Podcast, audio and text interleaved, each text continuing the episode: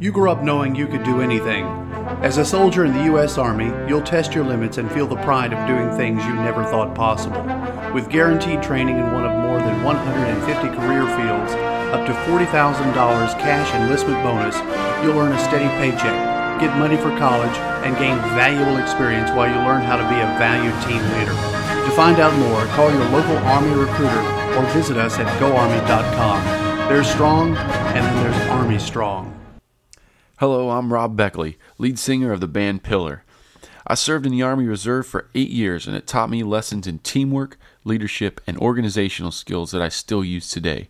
Serving part-time in the Army Reserve also offers skill training, money for college, and bonuses up to twenty thousand dollars. So if you're up to the challenge, talk to your local Army Reserve recruiter today or check us out online at go army reserve dot com. You too can be Army Strong in the Army Reserve. My name is Bobby. I'm a veteran and lost my leg to a roadside bomb. My victory was going from a wheelchair to becoming a weightlifting champion. I'm Sam. I'm a veteran. My victory was finding a career that I could be proud of. At D A V, we're on a mission, helping veterans of all generations get the benefits they've earned. I'm Cece. My victory was finishing my education. When America's veterans win, we all win. Help us support more victories for veterans. Go to D A V dot org.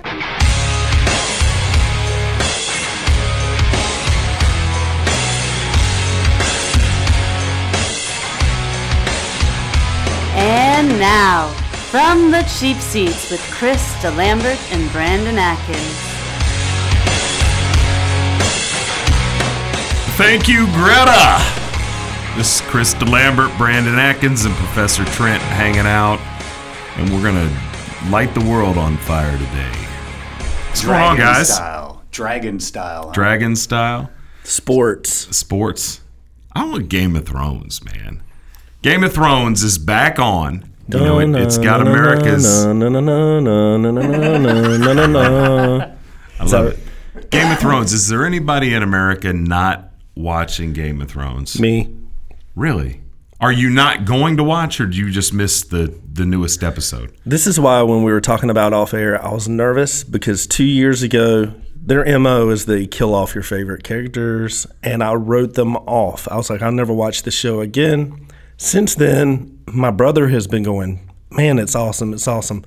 So I plan on binge watching about two seasons worth when I get a chance, when I have time. So please, no, give me the spoiler alert right, so I can run out of the room. So in the first episode, let me tell you what happens. No, Trent, you a Game of Thrones guy? I am a, a huge Game of Thrones guy. All right. So since we can't spoil it for Mister Binge Watcher here. So Ned Stark's still good, right? Yeah. Ned's still good. Ned's still good. No, that uh, where does that rank in the pantheon of television series for you? Uh, yeah. I think it's it's probably in the top three.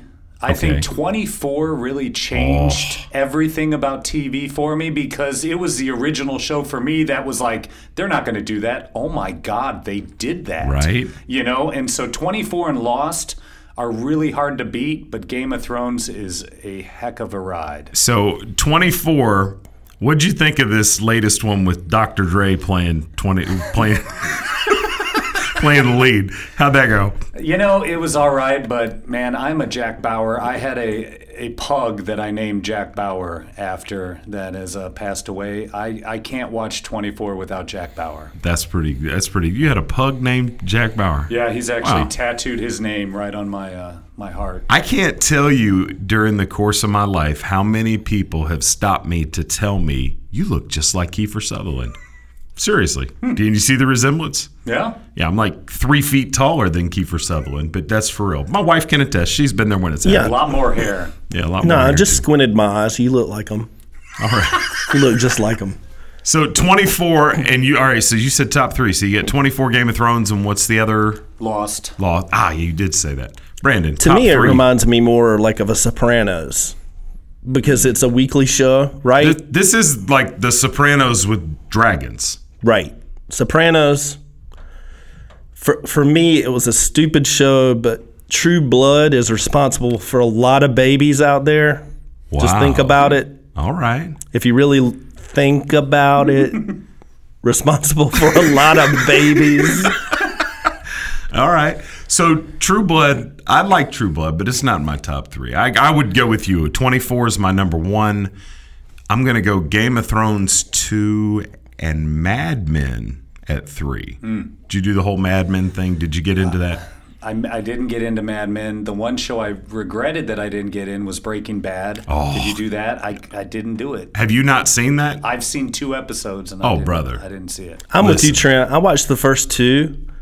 And at some point, you have to cut the cord on some of these shows that are just going to be time drainers. You know what Listen. I mean? You gotta, you gotta go. Oh, okay. I'm about to have a problem. But okay. I think that it gets better after the first couple of shows, maybe whatever. But I just didn't get it. No, I, I was it goes, late. I, anybody out there, and you two guys included, who hasn't done Breaking Bad, that is the some of the greatest television. Bryan Cranston gives, in by my estimation, probably the best performance ever. Hmm. That is a wonderful, wonderful T V show, and it's not my top three, but it's four or five. So if you're going to choose something to binge watch, Breaking Bad. Can't give it any more higher an endorsement than that. That's really good. Now, Mad Men, when my wife my wife and I got married, I didn't even really, I didn't know, know what Mad Men was. Yeah. And she turned me on to it. It was her show, and I watched the first couple episodes of whatever season it was, and I was like, oh, I got to go back and do this. And Lost is another one. I'd never watched Lost. I had never seen an episode of Lost. And she was like, I really want you to watch this. And we ended up binge watching the whole thing. I can't put it in my top three because only season one is that good. Mm-hmm. Season two is pretty good. And then after that, it, you know, it's ridiculous. Well, it all changed. It's, it's Always Sunny in Philadelphia was one for me. That show was just funny.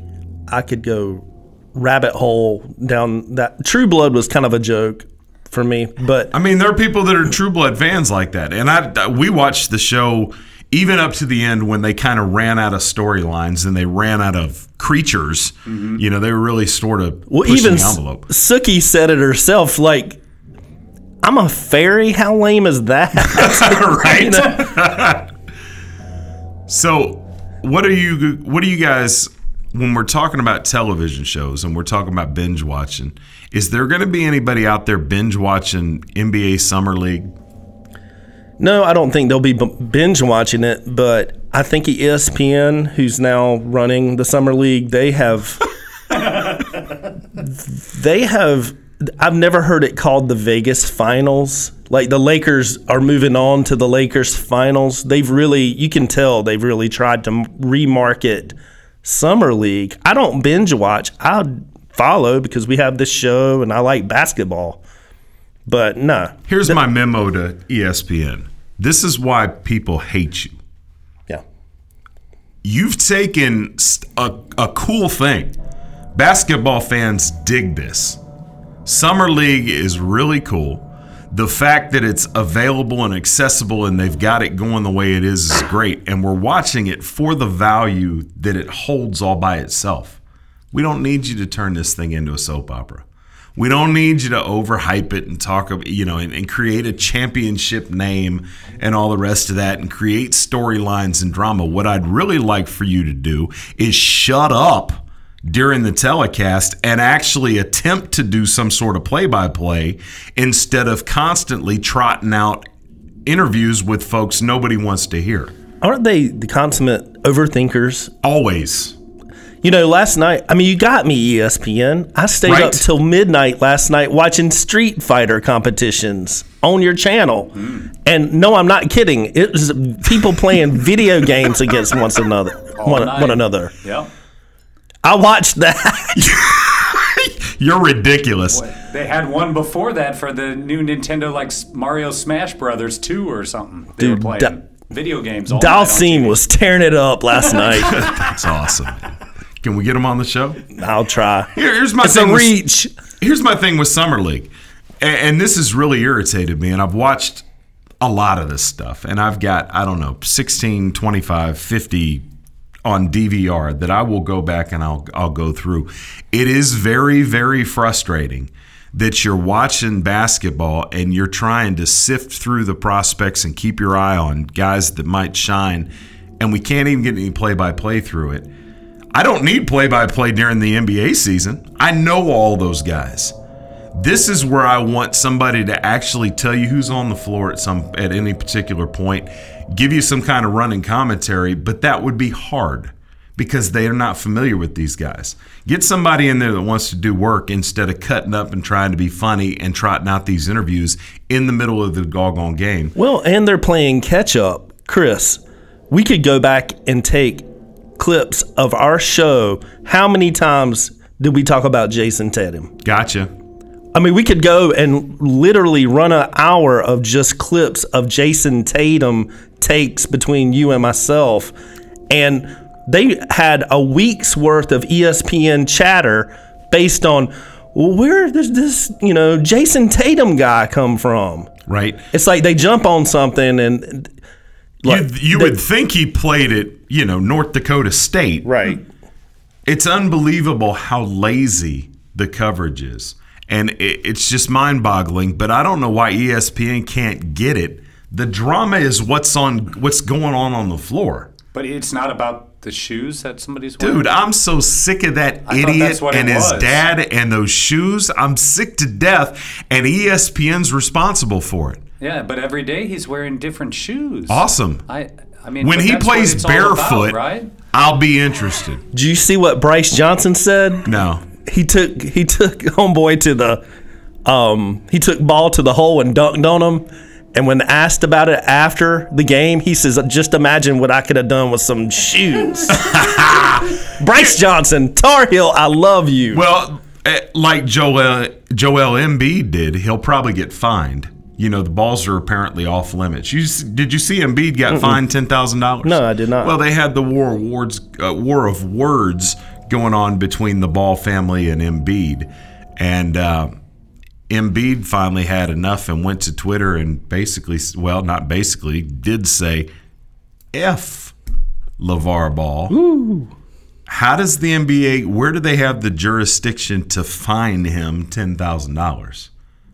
You know, I thought the players were running the league. I didn't think, you know, anybody could be fined for what they do on social media. Well, he can't. But he was. He, did, he can't he say that. Markel Fultz told him how to use Twitter, though. He can't blame it on that. Insert expletive here. Is this the most, though, the, the coverage of the Summer League? Because, I mean, this is like just watching college all-star games. It's new. They don't have their names on the jersey, so you can't really tell who who is who. My point, exactly. So, and after they run the graphic with the opening lineups, you wouldn't even know what's going on. No. And... I'm an astute enough observer, I can go in. There's guys that I can pick off, and once I identify, oh, okay, that's who that is, I've got it. But unless it's one of the, you know, top fifteen picks in the draft, they don't even want to talk about the guys. And it's really frustrating. I, E S P N can't get it right because they're trying to add, quote-unquote, entertainment value. I don't need entertainment value. I'm a sports fan. Well, Chris, are they not getting it right? Because this is the slowest sports time of the year. If you're if you do not like baseball, it's absolutely ground to a crawl here. And, I, and doesn't E S P N have the three v three? The the basketball, the Ice Cube three v three? No, I think that's I think, I think that's F S one. Okay, yeah, so Fox. It makes sense. They're trying to put something up against that right now to maybe, you know, compete with that three v three. So maybe they do know what they're talking about, and it's just annoying anyway. Well, I have people coming in asking for, hey, can you get the Laker game on? I'm like, what are you talking? Summer I like League. It. I like it. You're coming in to watch Summer League. Well, Kobe, he's, he's on. They start at seven. I don't know, man. Cope. I'm frustrated. We'll talk about it more on the other side. We'll be right back. You grew up knowing you could do anything. As a soldier in the U S Army, you'll test your limits and feel the pride of doing things you never thought possible. With guaranteed training in one of more than one hundred fifty career fields, up to forty thousand dollars cash enlistment bonus, you'll earn a steady paycheck, get money for college, and gain valuable experience while you learn how to be a valued team leader. To find out more, call your local Army recruiter or visit us at go army dot com. They're strong, and then there's Army Strong. The V Foundation and board member Robin Roberts are dedicated to declaring victory over cancer by funding cutting-edge research. Jim Valvano's greatest legacy is the V Foundation. You can help join the fight. Give the gift of time. We need passion. We need teamwork and momentum. The time to act is now. There's not a moment to lose. Every dollar counts. Every day counts. To find out how you can join us to defeat cancer, please visit jimmy v dot org. My name is Bobby. I'm a veteran and lost my leg to a roadside bomb. My victory was going from a wheelchair to becoming a weightlifting champion. I'm Sam. I'm a veteran. My victory was finding a career that I could be proud of. At D A V, we're on a mission, helping veterans of all generations get the benefits they've earned. I'm Cece. My victory was finishing my education. When America's veterans win, we all win. Help us support more victories for veterans. Go to D A V dot org. Welcome back to From the Cheap Seats.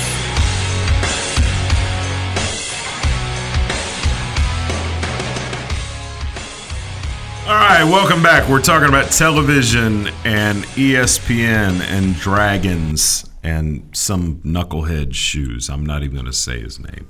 I've had my fill. Um, Summer League continues to roll on. I'm serious that I probably have thirty games on my D V R right now that I will. I have been going through them as I can. I think it's compelling stuff. But, Chris, how much do you think this, I mean, how much is this translating into how these guys are going to project in like four months from now to for you? So whatever, if somebody's blowing it up now, what is your thought on that? Well, here's the thing. There's certainly value in blowing it up now. I don't know that it's a really truly accurate predictor stat-wise, but the guys that are having a good summer, assuming that they do that they have a similar role in the coming season, I think there there definitely is a correlation. This obviously isn't the same talent level they're going to face when when the N B A season rolls around. So like when what Ball's doing now, how's he going to do that against Chris Paul? He's you know not. What I mean, or a defender, you know, is that going to translate? That's what I'm I'm curious, because it's like I said, it's kind of almost like it's guys trying to make the team, which I get. But it's also kind of like, you know, the, the college all-star game. They're just playing to see what they can do, but how is that going to translate? Well, I think that some of these guys are sort of going through the motions and just playing to be playing. But a lot of these guys, this is their shot. You know, this is sort of – that's the drama for me in this, is some of these guys that are fringe players, you know, how they perform here is going to determine whether they're playing – you know, as the eighth or ninth or tenth or twelfth guy off the bench um, for an N B A team with the potential or, or with the opportunity to be a starter one day and do whatever, or if they're going to be playing, you know, in the second division in Israel or next year. Or the D League or whatever. Yeah. yeah. So that's what I'm looking for, and I'm trying to sift through and see what I can see um, just because I enjoy the competition. And it's legitimate competition for that. This, to me, it's not exhibition basketball. These guys have legitimately got something on the line, and it's almost like a um, preseason N F L, but without the starters playing at all. It would be as though the second and third string were in there. You know, the starters stayed home. Mm-hmm. You'd get some competitive games because those guys are playing for their lunch. So I like that. What I was kind of thinking about last night was, what's the equivalent when you talk in terms of talent? You know, is this, if you if you relate it to the major leagues, is it triple A? Is this double A? Is this A-ball? Is it rookie league? And I think probably double A or triple A. Yeah. I mean, these guys are the next best group of players in the world, probably. I don't know. What do you think? I think it's kind of like I think you. It's kind of splattered. You have those superstars that are right there, so it's the triple A. But then you've got those guys that are the lifelong triple A ball players, which some of these guys are kind of that lifelong journeyman trying to get that spot. Hey, I'll go over to Maine, you know, the, the lobsters in play and then get called up for a ten-day contract. So they're trying to make a name. So, yeah, I think it's more of the, the triple A. What I'm wondering and what I think would make this even more compelling and, and from a business standpoint would make sense to me, I would like to see some of these European prospects come over here and play in the summer league on temporary contracts to showcase themselves. Mm-hmm. Because these guys do their thing in a bubble, and the days of, you know, they're not going to throw zillions of dollars at these international players coming in. They have to go through the draft, all the rest of that. But your established veterans that are, you know, in their twenties, over there doing their thing, that want a shot, this is the perfect showcase, and there's not a whole lot of that going on. I'd like to see that next. And I think if the if the summer league continues to grow in size and scope and notoriety, I think you'll start to attract that. I don't know, you know, from an insurance standpoint and, and contract-wise, how that'll work out, but I could see it becoming a component. We'll make it like the World Baseball Classic. No, don't don't start. Well, that's listen. That's just bad. Have your international guys playing against these younger guys, their prospects, these young guys, having it a, a tournament form, format? Well, the problem is, and, and yes, the U S A won it this year, but it's been the best, essentially, from the rest of the world playing against a marginal talent on the American team. Yeah. Now, this year, America got good pitching. You know, Marcus Stroman stands out in my head. He's a national hero, and now he's hurt himself, which which is why those guys didn't want to play in the first place. But the World Baseball Classic, I was glad to finally see it get some traction this year. Um, they just have mangled that. It's been bungled from jump, and there wasn't enough made of it. And the U S just didn't do anything to help.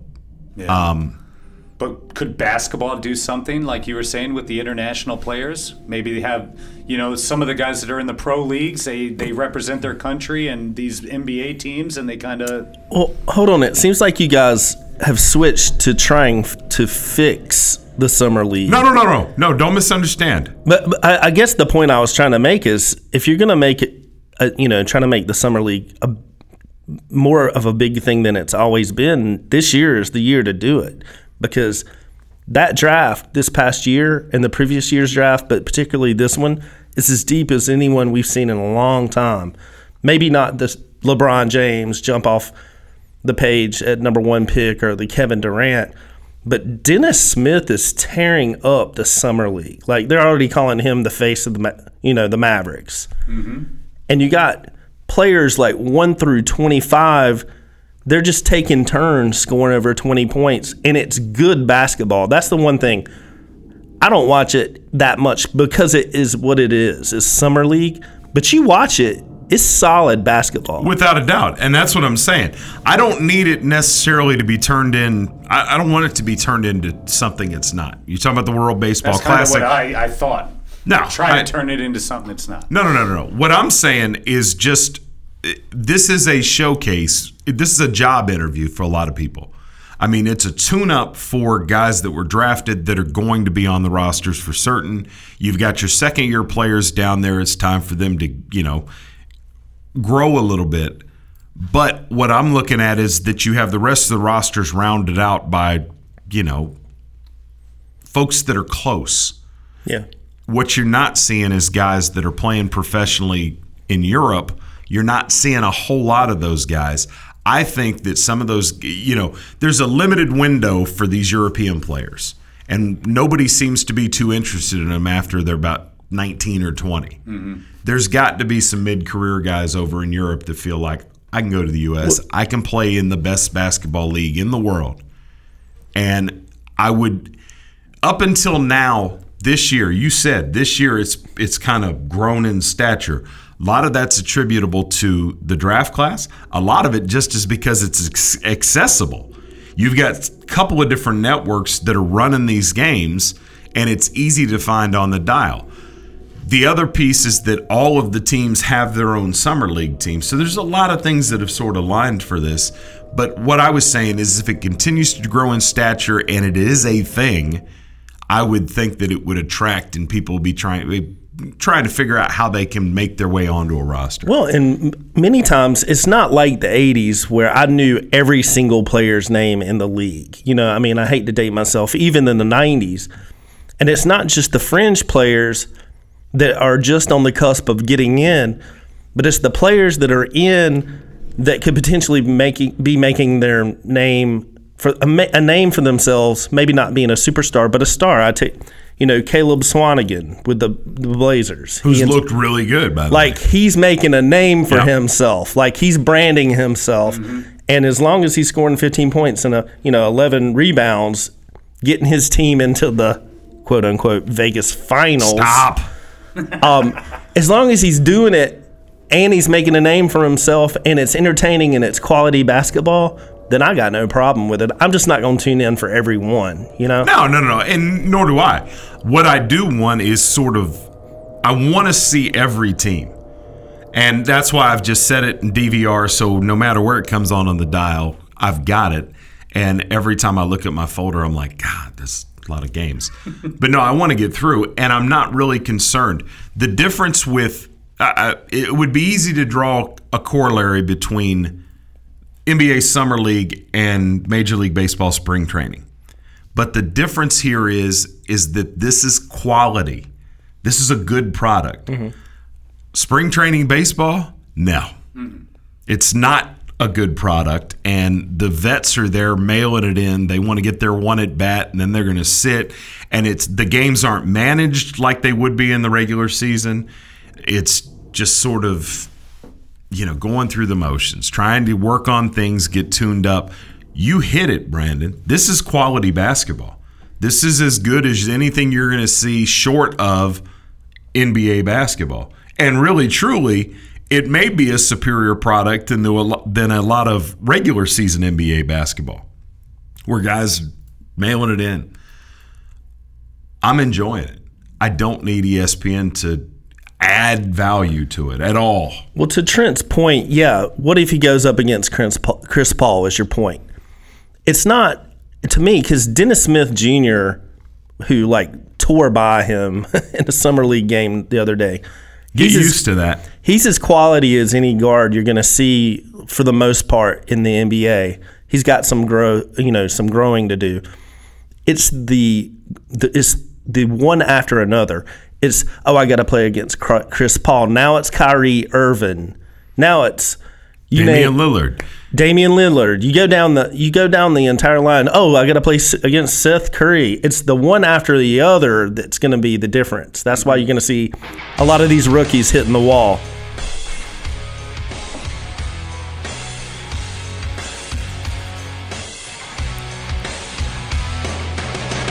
You're listening to Krista Lambert and Brandon Atkins. You might not love your seats, but you'll love the show.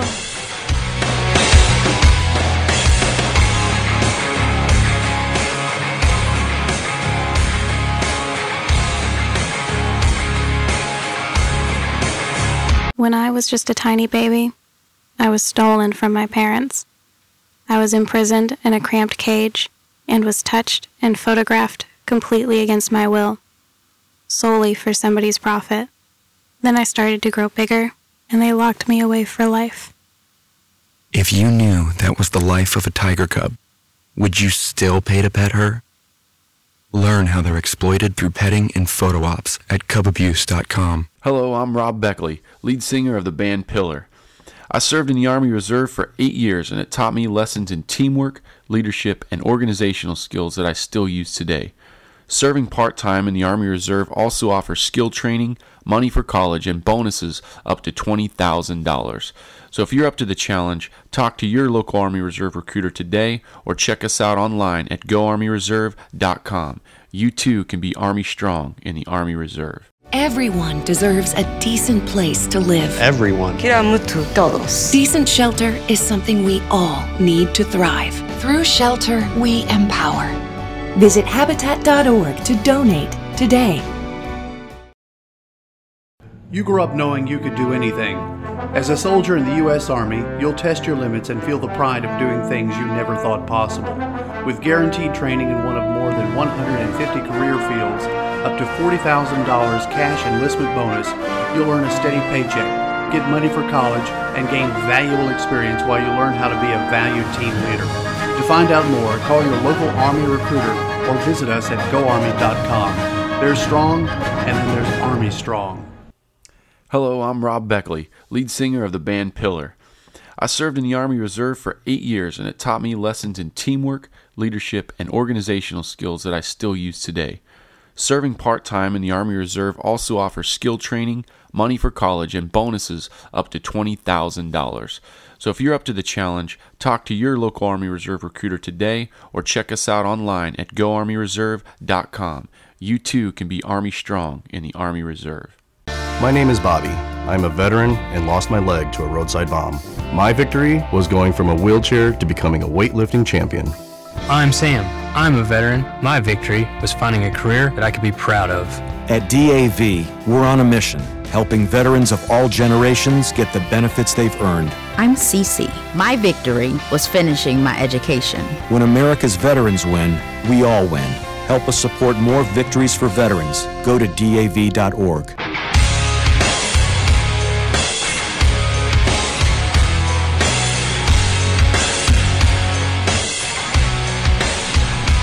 And now, from the cheap seats with Chris DeLambert and Brandon Atkins. All right, guys, if you're listening on W D C C ninety point five, this is the second half of the show. We do a whole second hour that's out there on W B L Z Sports, and you can always find us on the web on SoundCloud at From the Cheap Seats. Check us out. Check us out on Facebook, Cheap Seat Radio, on Twitter, all of that stuff. And if you want to get in touch with Brandon Atkins, you can get it to him by Crow. I got an announcement to make. Go ahead, man. Either today or tomorrow, I'm starting my own Twitter account. Shut up. Yes. You're making that up. No, it's happening. I've been talked into it. Maybe an Instagram account, but I'm going to dip my toe into the, the Twitter, the All Twitter right. sphere. I'm, I'm, I'm flummoxed. I'm baffled. I don't even have words. I can't believe. So get ready for that thing to blow oh, up. Oh, man. Because, you know, I'll probably have two followers in another twelve months or so. I was going to say, I'm excited. I will have a new follower. I like that. Yes. Yeah. You're counting on him following you. I've he hadn't. Been dying. He's going to set up the account. I don't know if we can figure out how to follow anybody. But I do have a feeling that you've got somebody that will help you manage that account. Am I correct in my yes. assumption? I yes. I'm right. being handheld. I like that. I like and that. If you guys any have any ideas for Twitter handles, just let me know. Okay. Dude. Oh, I've got some great ideas. I'll I'll hit you with a couple between now and the end of the show. You can reach me at Norse God Viking King. I like it. All of that. You can keep it going. God of Thunder. All right, so Wimbledon. Yeah. I, I here's here's what I will say. There there's a lot to talk about with regard to tennis right now. The N B A, what we've been, been told for the last six months is that what sells is parity. Of course, N B A ratings are off the chart where you basically had one team in each conference with a chance to win. Parity is setting in in women's tennis. And if women's tennis isn't already dead, this will kill it. Serena Williams, Venus Williams, both on the downsides of their career. There's nobody really stepped up that's sort of a transformational talent. You had um, Helena Ostapenko win the French. Bless you. Now Garbine Muguruza beat Serena for the Wimbledon championship. That's my favorite cheese just outside of Manchego is the Muguruza. The Muguruza is very underrated. Oh. And I like mine with prosciutto. Absolutely. And Prosecco. and Prosecco. And, and scorpion rum sauce. Scorpion. That's that's how you do that scorpion on a pretzel rum. Bun. We just went all oh, antipasto. all antipasto on the show. Oh, wait a minute. No, but I was there when you and I both added a word to our vocabulary. What was that? The charcuterie. Yeah, charcuterie. When is B-Dub's going to add a charcuterie to its menu? Do you not know what that is? I have no idea. I was, I, I'm ashamed at this point because now a charcuterie is a meat and cheese plate. Oh. And Smoke and Barrel, Jeff Towson was in here not too long ago. They were the first ones in town to to bill it as a charcuterie. And remember, we were sitting there. We went in to see the Cubs it's game. Good, yeah. Game seven of the World Series. And the kitchen was closed. But as happens when you travel with Brandon Atkins, the chef is there, and Randall's like, no problem, guys. I'll hook you up a charcuterie. And no, we're but- like, hmm, I'll take mine with ketchup, please. And he brings out this meat and cheese tray that was unbelievable. And I think uh, Muguruza was on the it uh, was. was on the plate. It was. But no, we was it a we big got this, and I'm like, platter? It might as well have been. Actually, it was. He served it on a on a wood like cutting board, yeah, which is kind of how they do it over there. It was cool. It's fancy. But meat and cheese plate is what I would have called that because I'm an old Southern guy. Uh, charcuterie. Charcuterie. Charcuterie is the is the appropriate vernacular there. But yeah, that gotcha. was cool. Um, we're talking about cheese. Oh my God. I thought that was the uh, third episode of the Sharknado. Uh, a charcuterie came. Did you see Haverty in the doubles match? No. All right, let's get off the cheese. Oh, you're killing me. Uh, Here's my thing. You've got these folks that are coming out of nowhere, and they're good stories. Um, Venus Williams being upset when it was sort of a foregone conclusion she was going to win this tournament with Serena out having a baby. Mm-hmm. Uh, it was Venus's tournament to lose, and she managed to lose it. But when you start stacking these sort of unknown champions together, that equates to parity, which is what people are asking for in the N B A. It doesn't sell. In America in particular, we like greatness. We like dominance. And we've and, had that for a long time with the with the sisters. Well, we have. And spoiled. With, well, we are. And Serena Williams, to me, I'm going to make a statement, and I want to see how you guys feel about it. Turn your sexism off. Serena Williams is the greatest athlete of the twenty-first century, period. I'm not going to argue with it. Trent? No, she's got to be on the list. Definitely on the list. Here's my thinking, too. And and the, the snap judgment that a lot of people would have was, well, she wouldn't be able to beat a man. That's insane.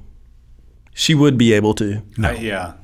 She would be able to. She would not be able to. Uh, how ba- How many sets would Roger Federer don't compare Ser- to no, Federer. No, no, no, no, wait a minute, wait a minute.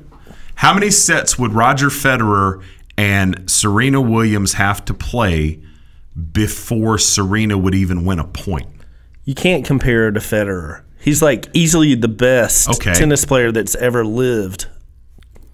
John McEnroe got in trouble a couple weeks ago because in his book he states that Serena Williams is the greatest women's tennis player of all time. And the, the N P R interview that followed while he was on his book tour, he was called out for that and said, well, yeah, she is the best women's tennis player of all time. And the interviewer asked her, well, why not just say she's the greatest? And he said something to the effect of she'd be ranked three hundred on the men's tour. My problem, she cannot beat a good pro man. It's yes, a completely he, different game. She can. No, she can't. The the serve speeds are similar. Chris, I'll let you make your point, but I got a lot of tennis in my family. Serena has said herself it's a completely different game and she could not compete.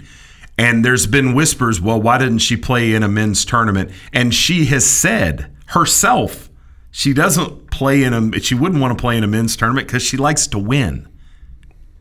Well, but she, here's the it, I'm not, but, but I wait guess a minute, let's just, I don't you, you you haven't figured out where I'm going with this. Yeah, yet. And I'll let you go, but there's a difference from between playing Federer and Nadal and then number fifty in men's. She okay. can beat a top fifty player in men's. Maybe. No doubt. Okay. I'm going to say Serena is the number one athlete in the twenty-first century period. The argument that you guys chose not to make and left me here to argue with myself, which is kind of awkward, is that she could not beat Roger Federer. Roger Federer may be the second or third best athlete of the twenty-first century, but here's the way I was thinking about this, and this is the point I wanted to make. Who's the best boxer in the twenty-first century? Conor McGregor. It's Floyd Mayweather, and yeah, there's no Mayweather. argument to be made, yeah. right? right? However, what would happen if Floyd Mayweather fought any heavyweight? He'd get destroyed. So we can say definitively Floyd Mayweather, best boxer maybe in history, but certainly of the twenty-first century. But then we have other boxers that he could not compete with. Usain Bolt. Oh, Usain Bolt? Yeah. Oh, I'd say he's, he's right there. Right there. And Michael yeah, absolutely. Phelps. What about Michael Phelps? Yeah, I'm, Michael Phelps. I'm with you. But we're talking about Serena right now. Yeah. And that's where my my it took me a while to kind of come to grips with that, because I've always looked at it and looked at it.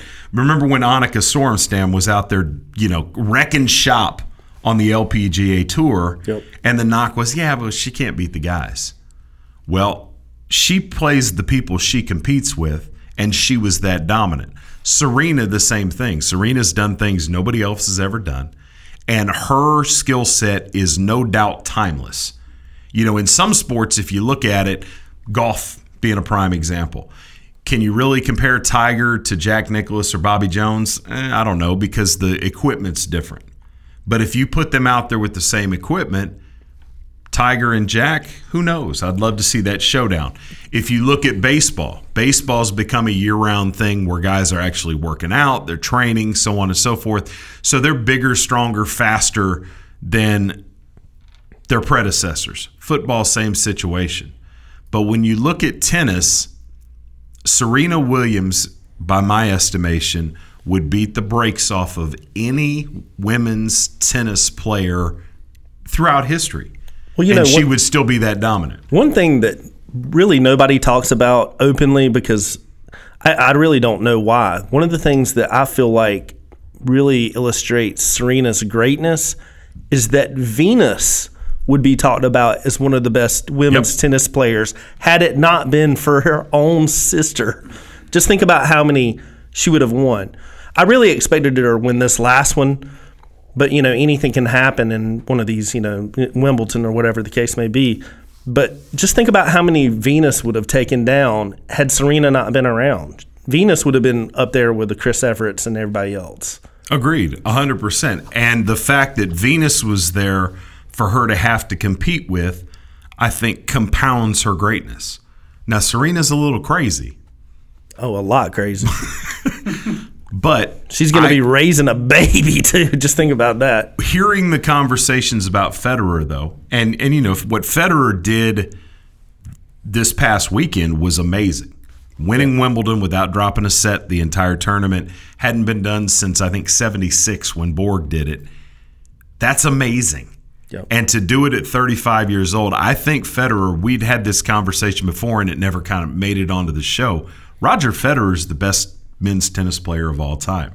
Yep, no. Now he but is. When I look at Serena, I think that the distance between her and Margaret Court and Martina Navratilova and Chris Everett Lloyd and the rest of those is a whole lot more than it is between Federer and Pete Sampras or Jimmy Connors or Bjorn Borg or, or, or even Rafael Nadal.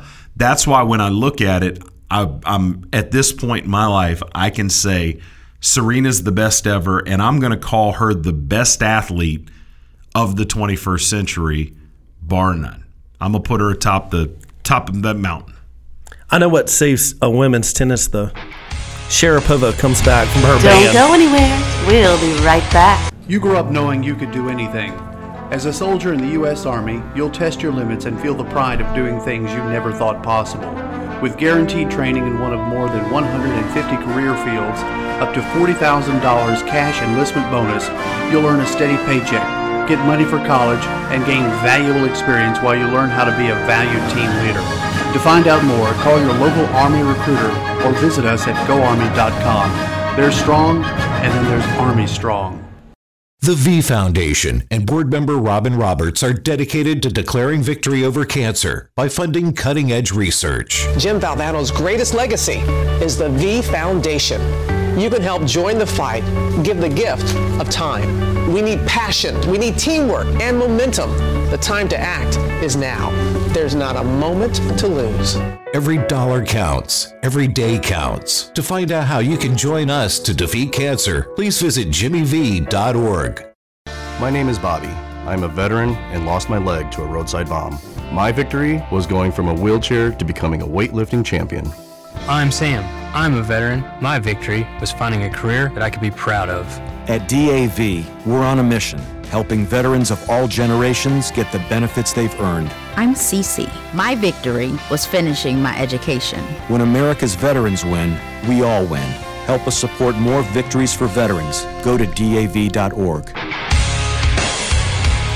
Welcome back to From the Cheap Seats.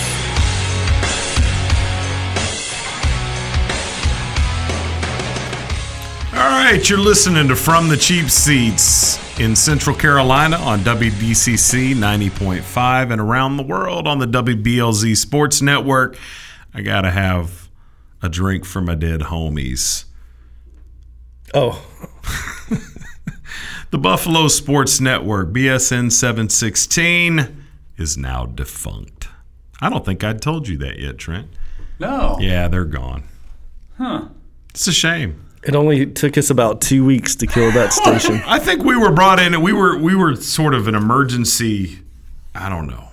Man, I think it was because I ratted him out for smelling like Cheerios. I wasn't ratting him out. That's a selling point, brother. They, the Chamber of Commerce there's got to be pitching that to everybody. Oh. And the Economic Development Council. It was the Polo Bears, though. That's what sunk them. So anyway... Huh. In Central Carolina, ninety point five W D C C F M or around the world on W B L Z. Download the W B L Z Sports app and you can listen to W B L Z all day long. So now that they're gone, I can go on and on about how the Sabres suck, right? I, I suppose you could. Wide right. I Wide do right. think I do think that in an honor of of B S N, we still ought to do a Buffalo Minute periodically. Yeah. We'll come up with a musical co- accompaniment. We'll hook that up. We got to do that. Trent, you're in charge of that. We'll hook, we'll make it happen. Gotcha. So we were talking before the break about Serena Williams, her place in history, women's tennis. Roger Federer, man, he, he's a he's a machine. And just when you think he's done, he comes back and blows the doors off everything. And it was interesting for an uh, an athlete as accomplished as he is to talk about how motivated he was after last year's Wimbledon, and that he basically used that feeling for a whole year and talked about how he wanted to enjoy this entire year being the men's champion of Wimbledon. Being able to find that kind of motivation and and harness it, I guess, is what separates Roger Federer from mere mortals. Yeah, even after he's won so much. Right? To, it's like he's never won it before. You know, he's using that to win it. So do you incredible. agree Roger Federer is the greatest men's tennis player of all time? Oh, yeah, absolutely. Brandon, yeah. You on board with that? Yeah, I mean, it was even already you probably – think Serena could beat him? I didn't say that. Hmm. I feel like you need to go out and watch a live tennis match. That's what I think you need to do, Krista Lambert. I think we need to play a live tennis match, and I'll beat the brakes off of you. Hang okay, on. And then we'll turn around and hit a basketball court and see how you fare there. Oh, all right. I got this. Um, and then as a tiebreaker, we'll do the Buffalo Wild Wings Wild Wild Wing Challenge. Blazing Challenge. The Blazing Challenge. That's what it's called. All right. Let's see how many mediums you can eat, Chris. I'll be taking you down. Son. It's on, man. It's on. I do we, want we should have our wings. Own reality show, man. We just challenge each other every week. I like it. Yeah, we should do that. I can Let's do it. that. I can I can eat a lot of wings. I just can't eat a lot of hot wings. I can't do the what it, the what twelve, was it? Scorpion. Blazing. Yeah, scorpion rum or uh, blazing. So when no, you guys Roger trot Federer, something out like when you guys trot something out like scorpion rum. Is there ever, like, in the kitchen, do y'all have like a, a behind the scenes back room challenge amongst the staff? Does anything like that happen? Sometimes we do. We do definitely. Uh, we we try it, and usually the first person who tries it, they they play pretty uh, cool about it, just so uh-huh. everyone else, and then we just get a good chuckle. I'm getting it. I'm getting a like a Street Fighter vibe here, man, where it's, you know, running around and there's bets going on, and it's the, the underground wing circuit. I like it. We should make a movie about that. It'd be cool. Jean-Claude Van Damme would be the the kitchen you know. doors get kicked in, and it's Krista Lambert. It's like a you know kind of like a I don't know kind of dark alley knife fight with Krista Lambert just shoving wing sauce down his. I would definitely have to have walk-up music for that. I'm going to go with... Um, I say the chicken dance. Da-na-na-na-na-na-na-na. I can dig it. That would was, be the mask I was thinking guy. Walk by Pantera, but the chicken dance will will have to do. So tennis. Roger Federer, I cut you off. No, we had already almost gotten to the point where he was the best because we did the numbers on this yes. already before this Wimbledon. Close. And then now he's won Wimbledon and didn't drop a set. It's pretty clear cut now. You can't well, argue against it. And the question is, and, and what you and I had talked about before, was how close was Nadal? Nadal, it's it's interesting to see contemporaries because over the last thirty, or, thirty years or so, it's basically been one guy dominating tennis in succession. Nadal came on as a specialist and has created a more well-rounded game. And when you look at the total numbers, they're more impressive than I thought they were going into our conversation. I thought, ah, you know, Nadal, whatever. Nadal seems to be on the downside already, though, and Federer is still doing his thing. So as long as he maintains that separation from Nadal, I think I think it's indisputable. Well, and as long as Djokovic is kind of like in yeah. La La Land yeah. somewhere, like I mean, there was a there was a span of about three years where he was just killing everybody, yes. and for some reason, something's gotten in his head, and it's allowed these guys like Nadal and Federer to kind of regain their confidence or something. Well, when while Federer is you know taking a loss at Wimbledon, harnessing it as motivation and spending a whole year fixated on it, Djokovic is out in the Mediterranean partying like the consummate European playboy. That's his shtick. That's what he does. The champagne parties, you know, that's his deal. And his game has suffered for it. And you guys haven't even mentioned the number one ranked men's tennis player right now. Andy, Andy Murray. Andy yeah. Murray. Andy Murray. He's so boring, though. He man. is. He's boring. He's think, so British. He what? just only in Wimbledon does he actually really get any play because he's got the home crowd. But what would have happened if Nadal didn't have all those years with uh, injury issues?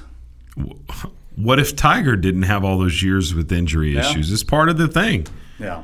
I mean, that's part of the equation. You've got to you got to show up. Yeah. If, and I agree. Yeah, Nadal's had the injury issues and.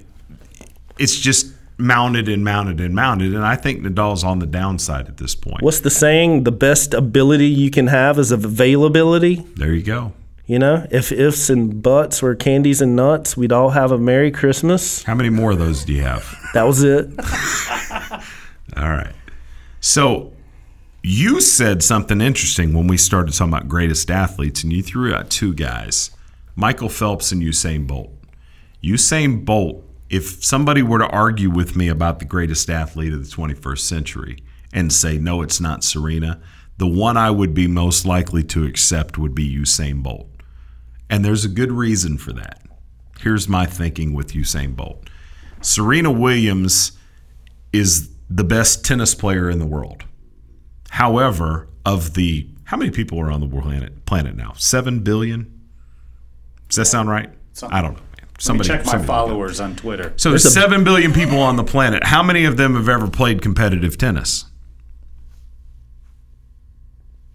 I what? Per, I mean, throw a percentage. Is competitive? Is it two percent, one percent, half a percent? Got no clue. That, not many, right? Mm-hmm. Yeah. So the sphere of greatness for a tennis player is relatively small, given the general populace, right? Mm-hmm.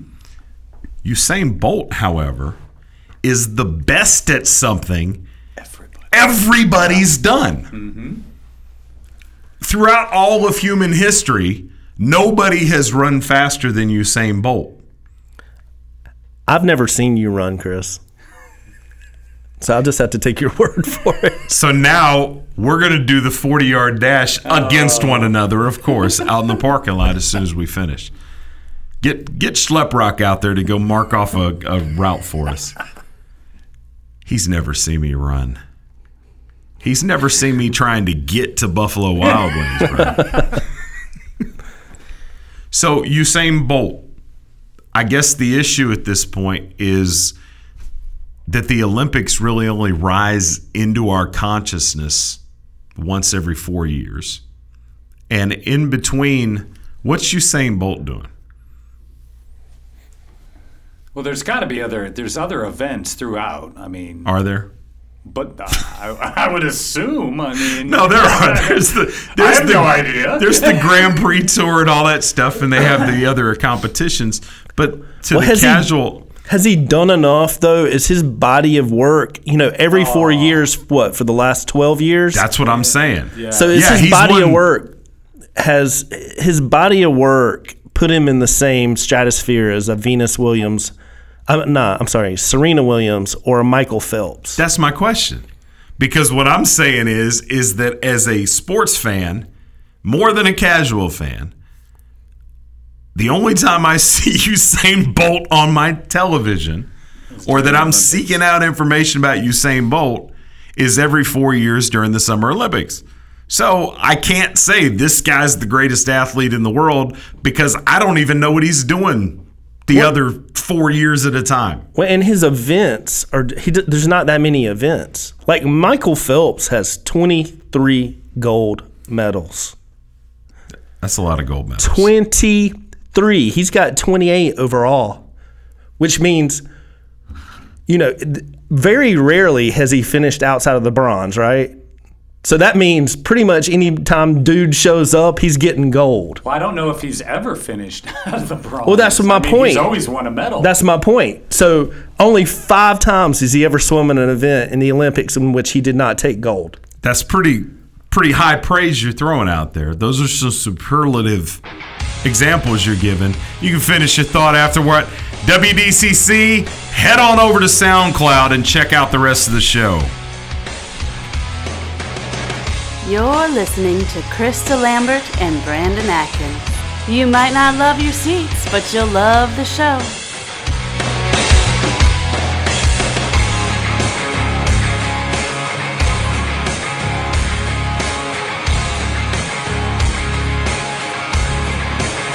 When I was just a tiny baby, I was stolen from my parents. I was imprisoned in a cramped cage and was touched and photographed completely against my will, solely for somebody's profit. Then I started to grow bigger, and they locked me away for life. If you knew that was the life of a tiger cub, would you still pay to pet her? Learn how they're exploited through petting and photo ops at cub abuse dot com. Hello, I'm Rob Beckley, lead singer of the band Pillar. I served in the Army Reserve for eight years, and it taught me lessons in teamwork, leadership, and organizational skills that I still use today. Serving part-time in the Army Reserve also offers skill training, money for college, and bonuses up to twenty thousand dollars. So if you're up to the challenge, talk to your local Army Reserve recruiter today or check us out online at go army reserve dot com. You too can be Army strong in the Army Reserve. Everyone deserves a decent place to live. Everyone. Queremos todos. Decent shelter is something we all need to thrive. Through shelter, we empower. Visit habitat dot org to donate today. You grew up knowing you could do anything. As a soldier in the U S Army, you'll test your limits and feel the pride of doing things you never thought possible.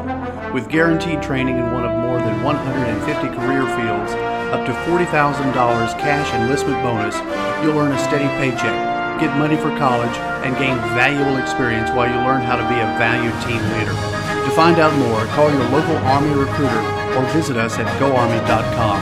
They're strong, and then there's Army Strong. Hello, I'm Rob Beckley, lead singer of the band Pillar.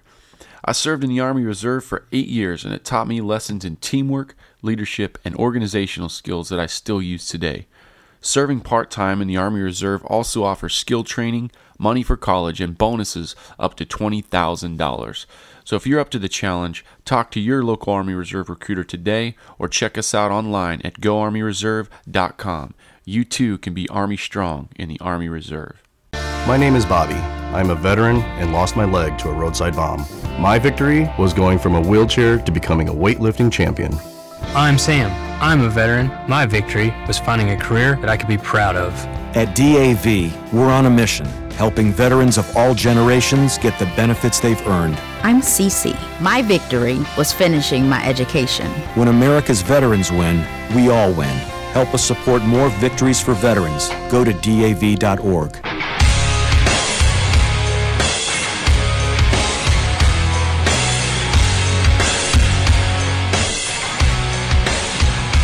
And now, from the cheap seats with Chris DeLambert and Brandon Atkins. All right, thanks, Greta, for bringing us in. Chris DeLambert, Brandon Atkins, Professor Trent hanging out. We've been talking about the greatest athletes in the twenty-first century and maybe the history of all sports. But Michael Phelps' name was dropped into the conversation. twenty-three gold medals. This guy has been phenomenal. And who knows, he may show up at the next Olympics. I don't know what he's doing. Here's my issue with Michael Phelps. Michael Phelps is like six six. He's cut up like a legit Norse god. He's obviously a dominant athlete. But when I look at this kid, I'm like, I could beat this dude up. Which is probably not true at all. Hold up. You know, you know he's six four, right? That's what I was just saying. He's enormous. Okay. And he would kill me. But when I look at him, he's just got this goofiness about him. And I'm like, I could take this guy. You know his nicknames, the Baltimore Bullet and the Flying Fish, right? Nobody's ever called me the Baltimore Bullet. If you get your behind whooped by the Flying Fish, we might have to cancel all future golf dates. I'm just saying. But it, tell me I'm wrong, though. When you look at him, isn't there just a goofiness there? Yeah, I guess. Um, and that's why I can't look and say, I'm going to put Michael Phelps out there as the greatest athlete of all time. I can't pull the trigger. I think you're talking about first Olympics Michael Phelps. Because last, of, last Michael Phelps, he's he's a man. You know he's thirty-two years old now, so he's probably got one more Olympics left in him where he's going to – probably show up and win fifteen gold. Well, medals. He'll swim in a lot of relays and do the butterfly, yeah, which he just dominates everybody in the world. Uh, he, there's no reason why he wouldn't continue to dominate. But he turned in kind of, you know, he had that little weed incident. Which little, got him some street cred. That actually, you know, knocked out the goofy bit a little bit. But come on, when you when you're rich like that, you got to have good sense, man. You got to have good sense. I'll tell you who's not rich on my people list. Smoke weed too, I, son. I get you, but poor people smoke weed all the time and don't get caught. They don't put it on social media. They don't have people taking photos. Johnny Manziel with the rolled up, you know, twenty dollar bill. What are you doing? You're an idiot. It doesn't have to be on social media for it to have happened. I agree. Johnny Manziel. So he's not on the list of all-time greatest athletes. I still think he is, but do you really, Johnny yeah. Manziel? All right, and he's right. Where does he? Where does he fit on that list? Not Johnny Manziel. To... Not Johnny Manziel. no, no, no. Here's my question: okay. Johnny Manziel or Carmelo Anthony? Uh, Car- Carmelo Anthony. Who's who's higher? Yeah, who's higher on the list of all-time greatest well, athletes? Well, it depends on your definition of high. Johnny Manziel is higher, and depending on how you define high. Carmelo, Carmelo Anthony is a much, obviously, a better athlete, better at his craft. So okay. Did Johnny Manziel's got a Heisman Trophy. Melo's got a national championship. I like it. I I like it. Here's the thing. Carmelo, all of the talk for the last ten days or so is that he is willing to waive his no-trade clause to go to Cleveland or to Houston. Yep. Now, frankly, Cleveland can't bring him in without blowing up that team because Kevin Love would have to be in the deal. They just don't have the money to do it. You couldn't it. trade Shumpert straight up for him? Is that no, what you're saying? But I'll tell you what, some of the proposals I've seen out there online for Carmelo Anthony to go places other than Houston or Cleveland are kind of bizarre because it basically is a six-pack of Schlitz and free car wash tokens to get him off the books. And I don't think the Knicks – the Knicks have to get something of value. But – what that deal looks like and how many teams are involved really isn't important to me. The Knicks would do well to get rid of him and get value. And Houston, you got to give it a try. Chris Paul and James Harden, with the bucket of bolts they've got right now, I don't think can challenge Golden State. Bring in Carmelo and give it a run. You've got a limited window anyway. Chris Paul's not a young whippersnapper. Come on and make that run. Bring the excitement.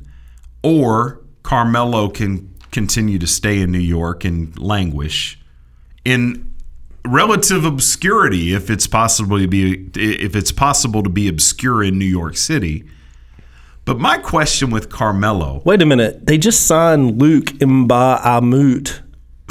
Which when um, I first, um, um, so when I Mbamute, but yeah, okay. When I first saw that, I thought they had signed three different players. Here's here, Carmelo. For years, we've talked about this guy being one of the top ten, maybe even one of the top five ball players in the N B A. Yep. How many playoff series has he won in his entire career? I don't know. It's not very many. No. One? Two. One? Oh, two. two. The, the uh, Nuggets went to the Western, Conf- Western Conference Finals. I'm struggling. I've been up a long time today. Went to the Western Conference Finals. Other than that, he's never made it out of round one. He is kind of maybe the Tony Romo of the N B A. You know, great numbers, looks good, give you some highlight stuff, but when it comes time, he's not going to elevate the play of those folks around him. I like the idea of him going to the Rockets, if he's willing to accept the role, to be an I S O scorer, which has always ever been in the N B A, but to do it as the second or third option in the offense. If he's willing to do that, it's a matchup nightmare. You've got three legitimately super offensive players on that team. Who who can stop them? Short of Golden State, who's not really going to stop them. They're just going to outscore them. I need I need desperately for Houston to go get Carmelo. I want to see that. It would certainly make it entertaining. Like, I mean, just the Petri dish of from a, like up above, seeing how they work together. I mean, they can score, but for me it makes an entertaining regular season team and not much else. Because then you run into a team like Golden State, people sleep on their defense. They absolutely slept on their defense last year. Yeah, the Rockets, all of a sudden they're entertaining. They can fill it up during the regular season, but they don't do squat in the playoffs. Wait a minute now. Houston was a win away from going to the Western Conference, Western Conference Finals. And what did their star do? I, I got you. What I'm saying is now you take two more top-shelf, legit stars in the N B A and add it to James Harden. I want to see it. And I'm not going to, you know, predict that they're going to beat Golden State. I'm not going to predict that they're going to do anything. I want to see it. I want to see if Mike D'Antoni can make this work with three, for lack of a better word, selfish offensive ball players. Can he make that work? Because the firepower, it, it might be unprecedented. Chris, you played basketball before, organized high school, right? Yeah. Basketball. Have you ever been on a team, even if it's pickup, where you got like three guys who, once they get the ball, you never see it again? Of course. Have you ever been one of those teams? And I'm just taking a wild guess. I was but you one were of those the, guys. Okay. There you go. Well, then... The, for the rest of us who were out there, glue guys in there mixing it up, rebounding, scrappy guys that do all the other things, you start to lose interest. You like you see it go out to Kristen Lambert. Well, that's going up. Maybe I'll box out a little bit more because I know Chris can't shoot that well, and I can get just pad my stats on the rebounds. But I'm only kidding. But the rest of no, the I team... No, I think that really was the thought process going on. The, the rest of the team starts to go to sleep. Look at what happened. You know, I know we're kind of regional in North Carolina. Dennis Smith Junior at N C State essentially got Godfrey fired because he promised him the world. Dennis Smith never saw a shot that he didn't like, and the rest of the team was like, why are we even here? Now, Dennis Smith Junior went into Cameron Indoor and lit Duke up and beat them, but that's just one game. You put that Melo on that team, all of a sudden you they're high-fiving, they're the stars. What happens to the rest of the team chemistry? That would be my only question. And when you get into the playoffs, that's when you need it. That may absolutely be the way it plays out. And I think if it did, it would be very predictable. And you take three guys who, if you look at their college careers – and you look at their N B A careers up to this point, haven't won anything. James Harden left A S U after two years, didn't win anything there, didn't win anything in O K C, hasn't won anything in Houston. Chris Paul, Wake Forest, what'd they do while he was there? Nothing. They were good, but then didn't really do anything. Well, what I'm saying is, where are the rings? Where are the championships? Now, Carmelo does have the ring from Syracuse.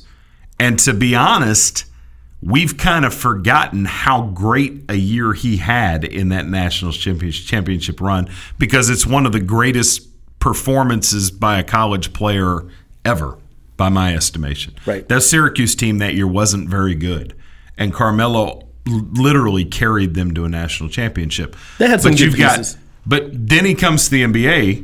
Well, of course they had pieces. I mean, well, you have had, to have four other guys on the floor. They had Warwick. They had McNamara, McNamara, what was his name? He's the one that shot the three-point win, game winner, jumped up on the scores table, and they were like, oop, yep, that was after the buzzer. Sorry, get down. Carmelo, since he's been in the N B A, though, hasn't won a thing.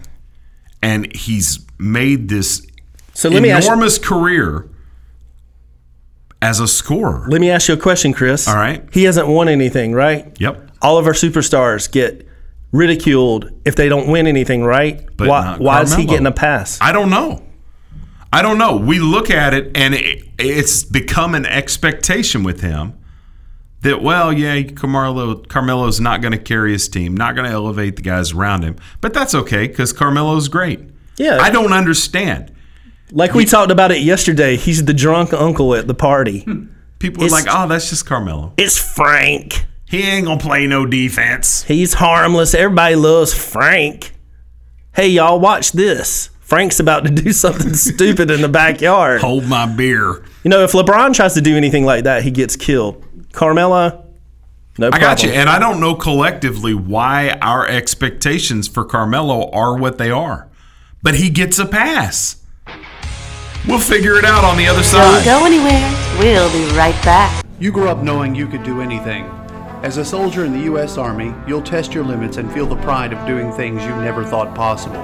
With guaranteed training in one of more than one hundred fifty career fields, up to forty thousand dollars cash enlistment bonus, you'll earn a steady paycheck, get money for college, and gain valuable experience while you learn how to be a valued team leader. To find out more, call your local Army recruiter or visit us at go army dot com. They're strong, and then there's Army Strong. The V Foundation and board member Robin Roberts are dedicated to declaring victory over cancer by funding cutting-edge research. Jim Valvano's greatest legacy is the V Foundation. you can help join the fight. Give the gift of time. We need passion. We need teamwork and momentum. The time to act is now. There's not a moment to lose. Every dollar counts. Every day counts. To find out how you can join us to defeat cancer, please visit jimmy v dot org. My name is Bobby. I'm a veteran and lost my leg to a roadside bomb. My victory was going from a wheelchair to becoming a weightlifting champion. I'm Sam. I'm a veteran. My victory was finding a career that I could be proud of. At D A V, we're on a mission, helping veterans of all generations get the benefits they've earned. I'm Cece. My victory was finishing my education. When America's veterans win, we all win. Help us support more victories for veterans. Go to D A V dot org. Welcome back to From the Cheap Seats.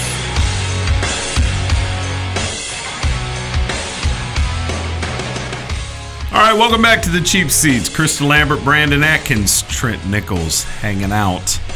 We're talking about Carmelo Anthony, and there are a lot of N B A players over the course of history who've not won an N B A championship who still get to be in that pantheon.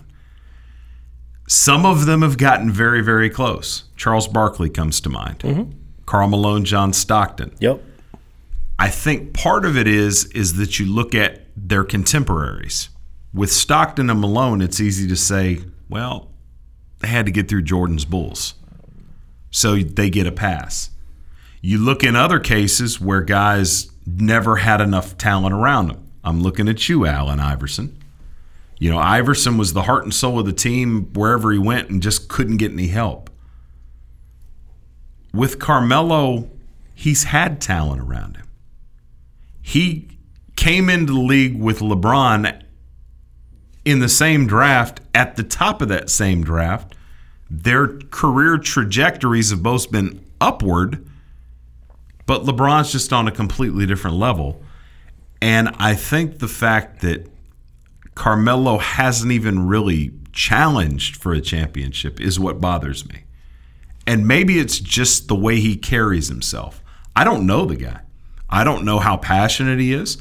I don't know how fiery he is. But when I watch him, it appears as though he is going through the motions. Well, you brought up something yesterday that I thought was interesting. You were talking about until he went and joined a quote-unquote, I'm not going to quote you, super team. You brought up Kevin Garnett, and I was like, yeah, he didn't really win. He was in Minnesota, and they never really gave him any help. Carmelo, Carmelo with some teams can make that statement that they didn't give, not all, but some teams, you never gave me any help. But the difference from the outside looking in is Kevin Garnett was always screaming about it, seemed fiery, was openly wanting to win, would give some of his shots up to Paul Pierce in order to the win. Carmelo ain't giving no shots up. Who's he going to give shots up? Uh, LeBron James is the only player in the league I think Melo would go maybe bow down to in terms of, all right, I'll I'll I'll be more, a little more selective with my shots. That's about the only one I can think of. Well, we may get we may get a chance to find out. I mean, if he winds up in Houston, the reports are that he and Chris Paul are thick as thieves, that they're very good friends, and that's what's driving this train. Harden, Harden has it in him to pass up a shot. When he was at O K C, when you had Durant, Westbrook, and Harden, first of all, I don't think Oklahoma City realized the magnitude of what they had stumbled into. Nah. Mm-mm. And I remember saying to a friend of mine who's a, a big basketball fan, I said, you do realize that three of the best fifteen players in the N B A are on that team? And he laughed at me. He said, Harden isn't even close to that. Harden was willing to be the sixth man and to come in and back up Russell Westbrook and was doing his thing. And when they needed him to, he could come in and microwave it and go off Vinnie Johnson on you and, you know, go on a run. I think James Harden played the role that he did this past season because he was asked to. I do think that he can play within a different type game plan. He's going to want to get his, but I don't think he sees himself as a guy that has to be a thirty-a-night guy. So Chris Paul obviously is a distributor to the basketball. His his upside is not scoring the ball. He is, whether you like it or not, for all of the knocks against him, from a mathematical standpoint, probably the most efficient point guard ever. When you look in terms of assists and assist to steal ratio or assist to turnovers ratio, Chris Paul is amazingly efficient. So if you take those two pieces, you add Carmelo, you've really got an interesting dynamic. And then where Houston really struggled last year is any time Harden came off the floor, there was a vacuum left. Well, what that tells me, and stick with me on this, is that they're going to have to be a running team next year. And what I'm saying by that is that when the Miami Heat first came together, with LeBron and Dwayne Wade and all those guys, Bosh, that first year they had a hard time gelling. And who was going to get theirs? I don't think LeBron was that concerned with it. But what they did is they decided, we need more possession so everybody can get theirs. So they started running more. So with that said, it could be a really entertaining brand of basketball in Houston if they decide to. They're going to have to, because Chris Paul probably is not going to want to go below ten points per game. Harden surely isn't. You know, Rocket fans want to see him score fifty a game because of what they're paying for him. And then you got Carmelo, Carmelo coming in. You know, he's never seen a shot he doesn't love.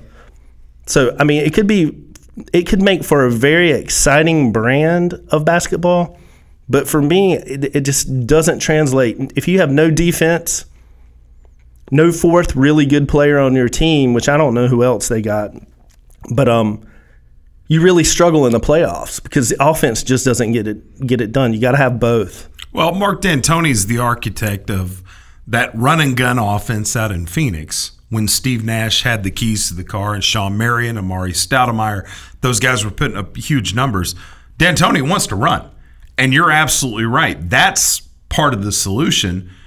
Just come up with more possessions. So that's why I think it can work. Now, again, I'm not going to predict that they're going to have success in the playoffs, whatever. I'm telling you I want to see it because I know that Harden and Chris Paul, with everything that Houston gave up, this team can't challenge. I, I'm not one hundred percent certain that the team wasn't better with Beverly and Lou Williams on it than it is with Chris Paul, and they couldn't challenge then. But if you add Carmelo to the equation, I think it gets really interesting. Just think about what you're adding, though. You're adding a guy who's never won anything, who just got Phil Jackson fired. And Phil Jackson brought a lot of that on himself, but he's got more rings than fingers, right? Phil Jackson does.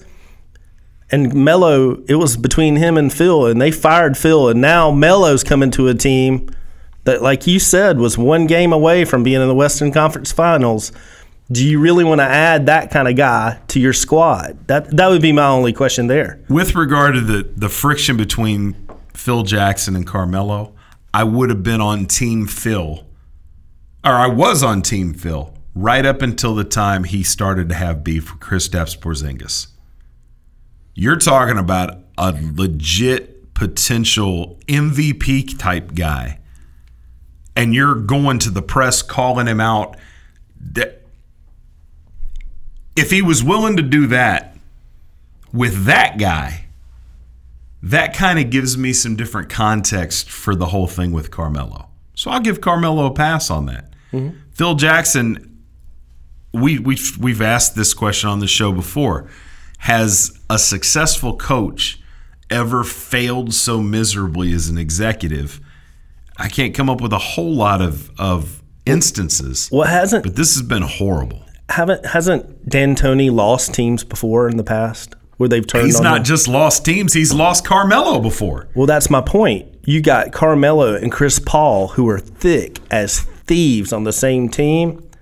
What Here's, happens well, if they, you know, I can smell mutiny already if they come onto the team. It's distinctly possible. But given the history between D'Antoni and Carmelo Anthony, if Carmelo agrees to go to Houston and knows that D'Antoni's there and is in place, I think it speaks to where he's at and what kind of headspace he's in, because he knows how it's going to be. and he knows everything is not going to revolve around him. And if he's arrived at that place, he can be a legitimate asset. Well, maybe Rockets change their jerseys to Syracuse orange and make believe that he's back on Syracuse, where he actually knew how to be a little more well-rounded, shall we say? Because as a college player, he was pretty, he was pretty well-rounded. I mean, he was he was a you thought he was going to be the best player in the league coming coming in. Quite possibly, yeah. And for a while, he was top five. He's not in the top five anymore. Would you argue with that? No. And he's on the downside of his career. Yeah. If what coach is going to say, hey, Carmelo, you need to step it up on defense? It's not going to be D'Antoni. Um, D'Antoni did before. That was their beef. And I'm telling you, maybe there are a million ways this could go badly. But what I'm telling you is, is that with the bucket of bolts that the Houston Rockets are left with, after having gutted their team to get Chris Paul there, yeah. Chris Paul, James Harden, and a bunch of scrubs are not going to make any hay. Right. The only chance the Rockets have is to add a third superstar to that. And superstar is probably too strong a word at this point in Carmelo's career. But if you add an enigmatic star like that, it gets really interesting. I want to see it play out. That's the drama of sports. Not something concocted by E S P N, created in a lab. This will be legit. I want to see it.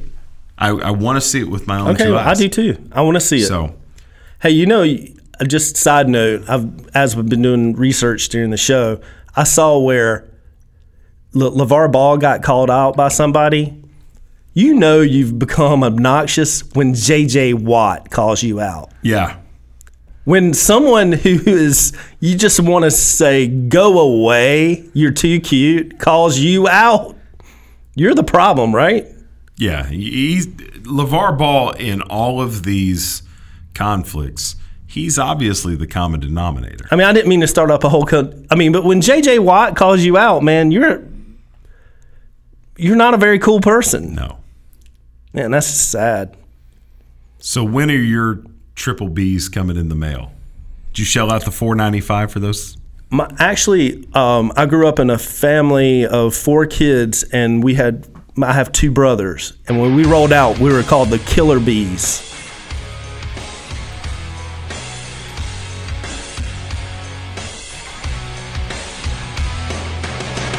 You're listening to Krista Lambert and Brandon Atkins. You might not love your seats, but you'll love the show.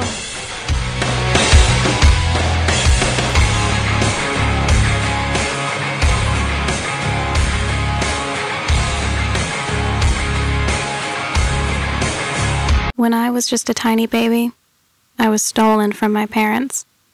I was imprisoned in a cramped cage and was touched and photographed completely against my will, solely for somebody's profit. Then I started to grow bigger, and they locked me away for life. If you knew that was the life of a tiger cub, would you still pay to pet her? Learn how they're exploited through petting and photo ops at cub abuse dot com. Hello, I'm Rob Beckley, lead singer of the band Pillar. I served in the Army Reserve for eight years, and it taught me lessons in teamwork, leadership, and organizational skills that I still use today. Serving part-time in the Army Reserve also offers skill training, money for college, and bonuses up to twenty thousand dollars. So if you're up to the challenge, talk to your local Army Reserve recruiter today or check us out online at go army reserve dot com. You too can be Army strong in the Army Reserve. Everyone deserves a decent place to live. Everyone. Queremos todos. Decent shelter is something we all need to thrive. Through shelter, we empower. Visit habitat dot org to donate today. You grew up knowing you could do anything. As a soldier in the U S Army, you'll test your limits and feel the pride of doing things you never thought possible. With guaranteed training in one of more than one hundred fifty career fields, up to forty thousand dollars cash enlistment bonus, you'll earn a steady paycheck, get money for college, and gain valuable experience while you learn how to be a valued team leader. To find out more, call your local Army recruiter or visit us at go army dot com. There's strong, and then there's Army strong. Hello, I'm Rob Beckley, lead singer of the band Pillar. I served in the Army Reserve for eight years, and it taught me lessons in teamwork, leadership, and organizational skills that I still use today. Serving part-time in the Army Reserve also offers skill training, money for college, and bonuses up to twenty thousand dollars. So if you're up to the challenge, talk to your local Army Reserve recruiter today or check us out online at go army reserve dot com. You too can be Army strong in the Army Reserve. My name is Bobby. I'm a veteran and lost my leg to a roadside bomb. My victory was going from a wheelchair to becoming a weightlifting champion. I'm Sam. I'm a veteran. My victory was finding a career that I could be proud of. At D A V, we're on a mission, helping veterans of all generations get the benefits they've earned. I'm Cece. My victory was finishing my education. When America's veterans win, we all win. Help us support more victories for veterans. Go to D A V dot org.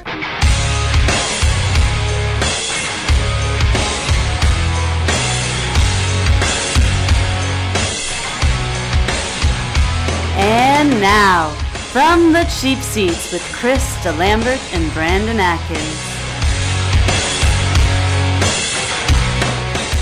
Welcome back to the final half hour from the cheap seats. I'm Chris DeLambert, Brandon Atkins, Professor Trent hanging out. We've talked about a little bit of everything today. If you've missed any of it, I promise it's been the best radio ever. Mm-hmm. It's archived over at SoundCloud at From the Cheap Seats. If you don't have an account, create one, follow us. We'd really appreciate it. If you were listening to us over earlier on radio and have followed us over to the web, God bless you. We appreciate that. But um, we were talking about Carmelo Anthony. Uh, any final thoughts? I liked what you had to say, Brandon, about the the the similarity between he and Kevin Garnett. Before Garnett went to the Celtics, he was that guy that was going to find a way to get his team into the first round of the playoffs, and they weren't going to do much more than that. Um, when your second option is Wally Szczerbiak, that's forgivable. But the guy showed fire on the court. He showed fire anytime he had a microphone in front of his mouth and did his thing. Carmelo has just been the guy that sort of slid through. Right. And it's been so long that, like we said, it's become an expectation. So nobody, everybody's like, yeah, well, it's just Carmelo. Here's the deal. Unless he gets on Golden State or plays LeBron, with LeBron, he'll never win a ring, ever. It's over. He's, what, thirty-three years old now? That's a pretty bold statement. Yeah. Unless so he gets, I want to make sure I'm, I'm one hundred percent clear. You're on the record as saying unless he goes wherever LeBron's going. Or Golden State, which is not going to happen. No, I, I can't see them. That that that component's not going to work in the chemistry there. Here, talking about Cleveland, what the? LeBron's gone. You know that, right? Yeah, I mean, after this season. I, how have they managed to do this? You've got the greatest player in the world. What do you mean, how have they managed to do this? Dan Gilbert, what what are you doing? He put if you're bet- going to get into a, a pissing contest with somebody, let it not be with LeBron James. I know, but they put the best team on earth together, and then Golden State got Kevin Durant. What's your answer for that? There's no more Kevin Durants out there. So they're just going to let LeBron walk. Kyrie will go with him eventually. You're right. LeBron's checked out, but what's the guy's name? Dan Gilbert? Yeah. He learned the lesson lesson the hard way last time. When he lost LeBron, he didn't get anything for him. He just left. And he's not going to leave the cupboard bare. So I think Dan Gilbert's ext- like unbelievably crazy. The the deal that he offered, uh, what's his name? To do, Chauncey do, Billups. Chauncey Billups. That was a slap in the face. So obviously he's cr- he's crazy. But I also see the logic of, well, LeBron's going to leave and I just need to set my team up the best possible way. Thank you for the championship. It was it was awesome. So, well, if he was going to set his team up the way he wanted to set it up, he should have shopped LeBron this offseason. I thought he had a no-trade clause, though. He LeBron wants to LeBron leave calls the shots. Like, okay, so what what you're telling me is LeBron is going to what ride out this year, and then at the end of next season, going to walk away and Cleveland may well get nothing in return? Yeah, that's what's going to happen. No, not nothing. They got a they got an N B A championship out of it. But that's it, and they're going to sit on that. You're talking about Cleveland, right? Oh, wow. I mean, that's a pretty big deal. And they were in the finals again for the third straight year.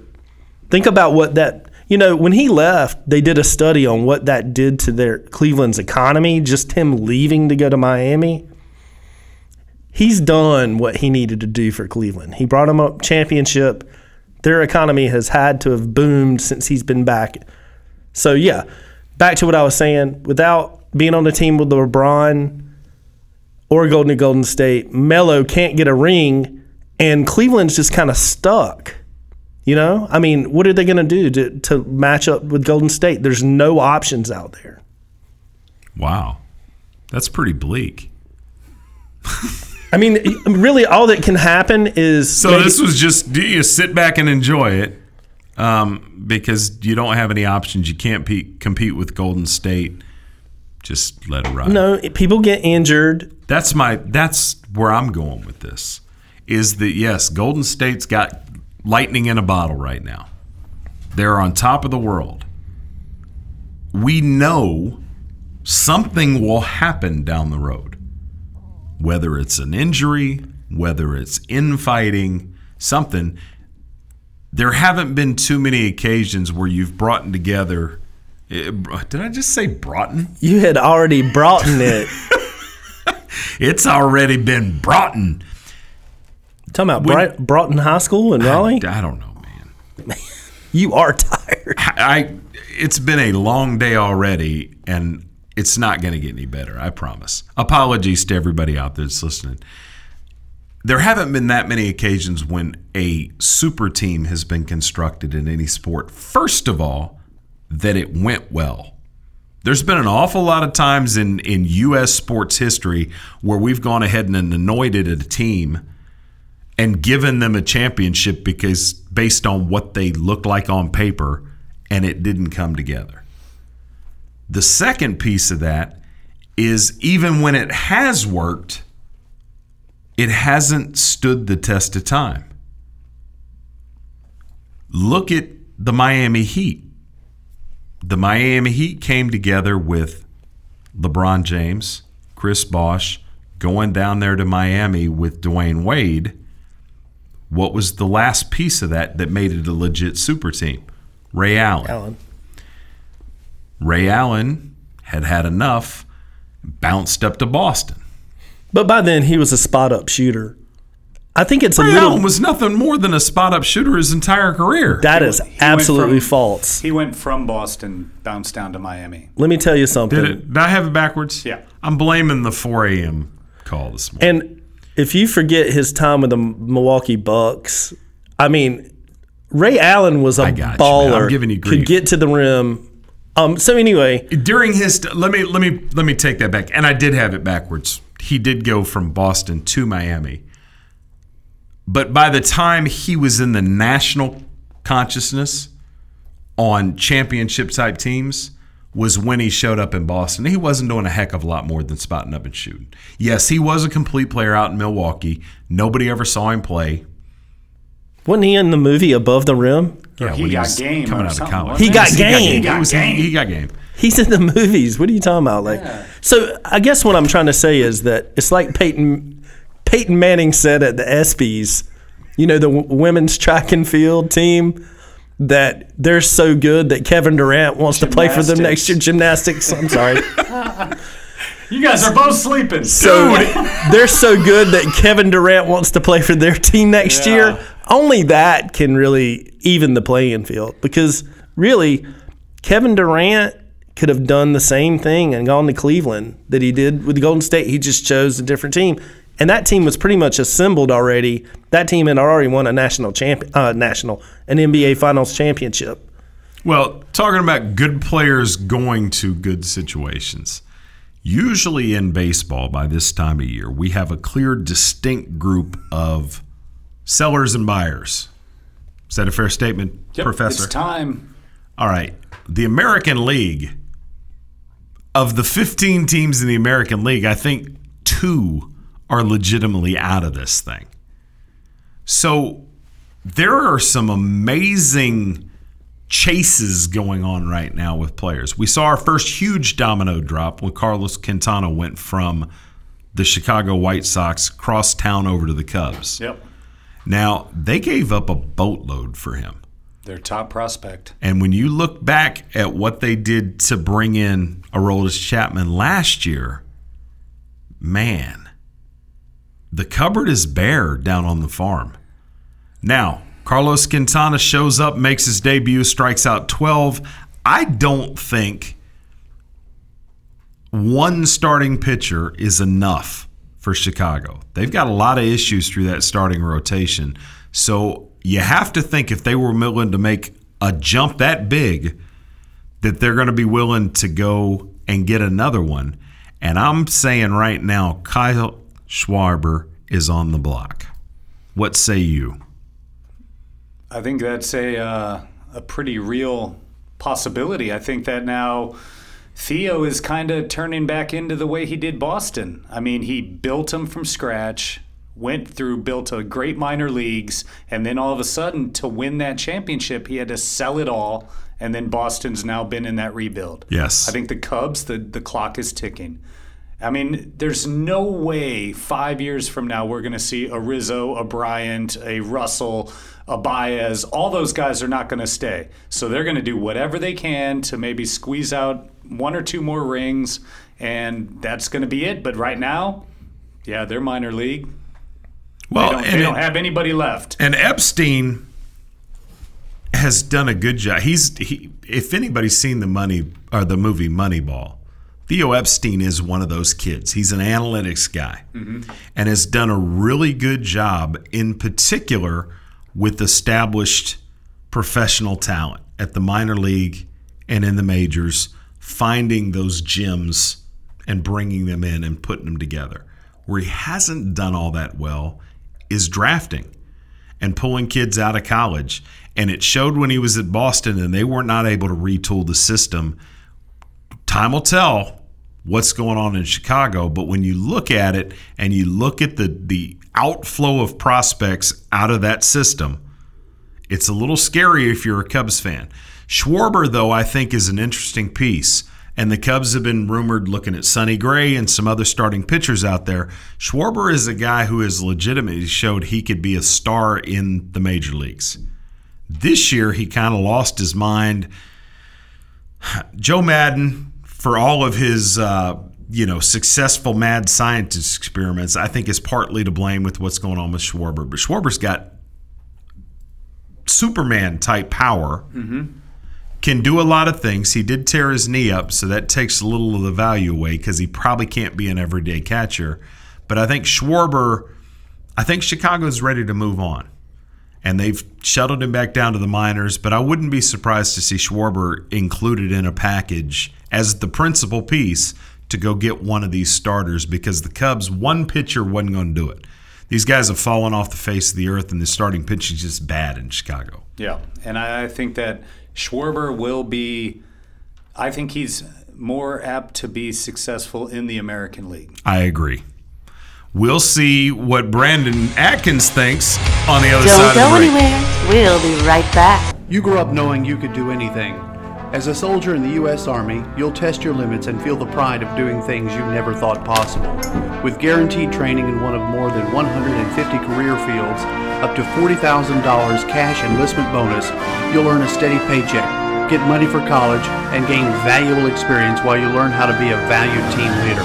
To find out more, call your local Army recruiter or visit us at go army dot com. They're strong, and then there's Army Strong. The V Foundation and board member Robin Roberts are dedicated to declaring victory over cancer by funding cutting-edge research. Jim Valvano's greatest legacy is the V Foundation. You can help join the fight, give the gift of time. We need passion, we need teamwork and momentum. The time to act is now. There's not a moment to lose. Every dollar counts. Every day counts. To find out how you can join us to defeat cancer, please visit jimmy v dot org. My name is Bobby. I'm a veteran and lost my leg to a roadside bomb. My victory was going from a wheelchair to becoming a weightlifting champion. I'm Sam. I'm a veteran. My victory was finding a career that I could be proud of.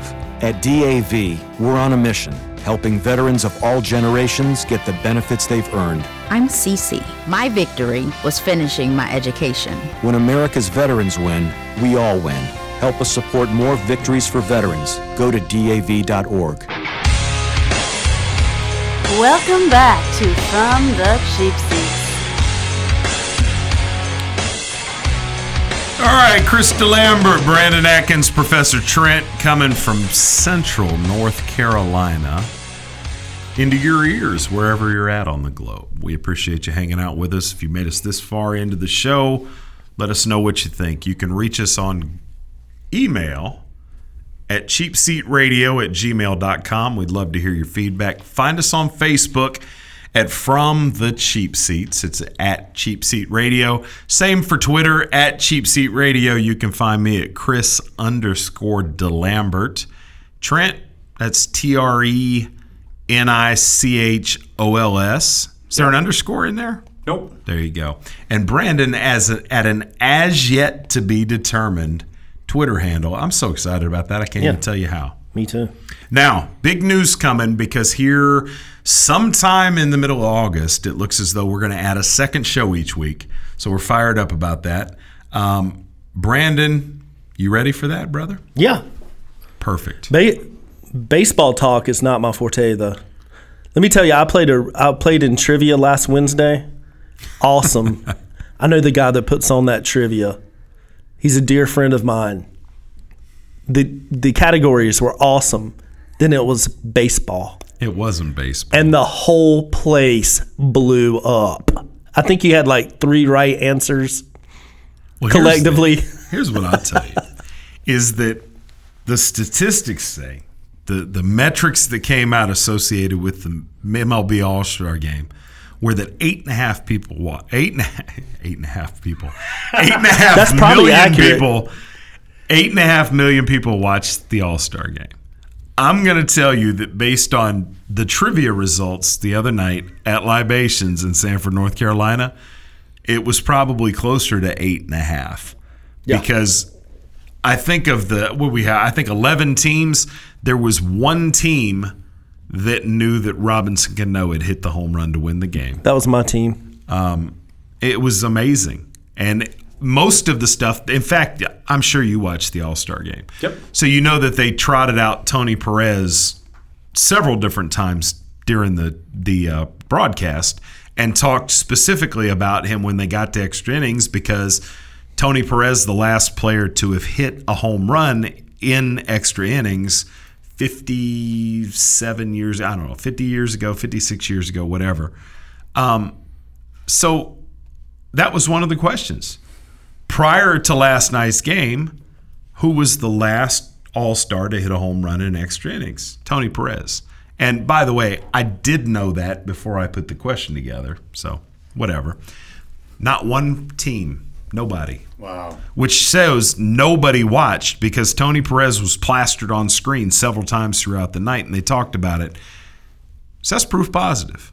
And, nobody and, watched. And this group at Trivia, you have people from all walks of yeah, life. Yeah, absolutely. I mean, you Great got, cross segment. You got young people, mm-hmm. old people, people who work in grocery stores. You got bankers. You got – Shout out to the bankers that won again. Uh, yeah. B B and T holding it down. B B Team B B and T. B B and T. Sounds like I could have been a uh, a ringer for somebody. You would have. You would have killed it. Oh, so wait, wait, just so just so we can see how good of a ringer. The toughest question, I think, in that category, Babe Ruth hit the first home run in in, in All-Star Game history. Did you know that? No. Okay, he looks well, nervous. You should. I was like, uh, so then you would have no idea who the first National Leaguer was to hit a home run in the All-Star Game. No. You wouldn't have been much help as a ringer then. No. Sorry. For most baseball qu- questions, you would have you would have racked up. That one was pretty hard. Like, I mean. Brandon would prefer that there be a U N C basketball category every week. No, actually, I'm pretty good across the board except for baseball. Gotcha. Baseball. I actually did get three of the baseball questions right, believe me or not. I got Cano, I got Hank Aaron, and there was one other. I don't remember. Maybe it's the Babe so Ruth. You, Plus, I was, drank a lot of whatever that stout was I was drinking. So, did you guys catch any of the U S Women's Open this weekend? There was some golf going on. Hmm. You? I did not. You did Sorry. not. Dude, I don't have it in front of me, but about a dozen of the top twenty finishers in the U S Women's Open this weekend were South Korean, hmm. which to me, I don't know how I feel about that. I'm not, you know, offended. I'm not angry. I'm not upset, but I am intrigued.